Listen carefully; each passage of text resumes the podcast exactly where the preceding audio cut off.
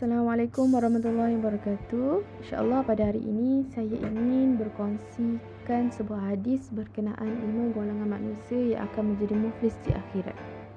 Sedang hadirin sekalian, pernahkah anda mendengar perkataan muflis akhirat? Ataupun adakah anda tahu siapakah antara golongan yang akan termasuk dalam golongan yang akan menjadi muflis akhirat kelak? Ha, daripada Abu Hurairah radhiyallahu anhu meriwayatkan bahawa Nabi Muhammad sallallahu alaihi wasallam pernah bertanyakan kepada para sahabat, "Tahukah kamu siapakah orang yang muflis?" Para sahabat menjawab, "Orang yang muflis adalah di kalangan kami yang tidak lagi memiliki dirham dan harta benda." Kemudian baginda sallallahu alaihi wasallam bersabda, Orang yang muflis adalah orang yang datang pada hari kiamat dengan membawa amalan salat, zakat dan puasa. Namun, dia datang dalam keadaan dahulu pernah mencaci maki si fulan, menuduh dan memfitnah si fulan, memakan harta si fulan, menumpahkan darah si fulan dan memukul si fulan. Amal kebaikannya dibahagi-bahagikan kepada orang-orang tersebut.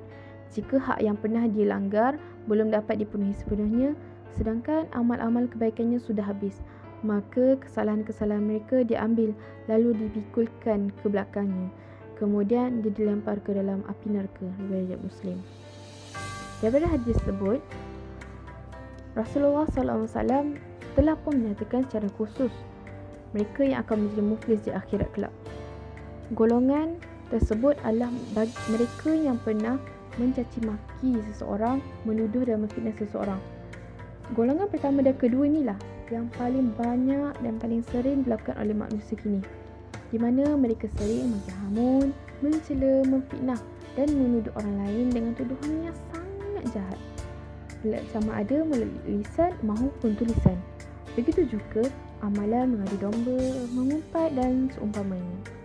Kemudian, golongan ketiga pula adalah mereka yang pernah memakan harta seseorang itu dengan mengambil hak mereka tanpa kebenaran atau dengan cara yang salah serta zalim.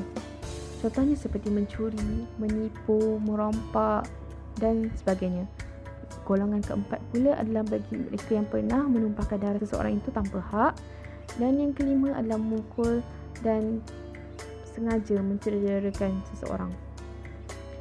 Sahabat yang dimuliakan, kita bayangkan di akhirat kelak kita telah pun membawa banyak sangat amalan yang kita kumpul di dunia sama ada uh, amalan solat, zakat dan sebagainya. Tapi sayang, semua amalan-amalan tersebut habis macam tu je. Kenapa? Kerana amalan-amalan kita ini terpaksa diberikan kepada orang lain disebabkan oleh dosa-dosa yang pernah kita lakukan terhadap mereka. Inilah yang dikatakan sebagai muflis di akhirat iaitu muflis kerana pahala yang kita sedia ada ini telah habis sedangkan hutang dosa dengan orang lain masih ada. Akhirnya kita terpaksa menanggung dosa orang lain dan lalu kemudian dicampakkan ke dalam api neraka. Nauzubillah min zalik. Kita perlu ingat bahawa setiap manusia akan menuntut semula pembalasan di atas setiap kezaliman yang pernah dilakukan oleh seseorang. Oleh itu, marilah kita sama-sama menjauhkan diri daripada terlibat dalam perkara-perkara dosa yang melibatkan lima golongan manusia akan menjadi muflis di akhirat nanti.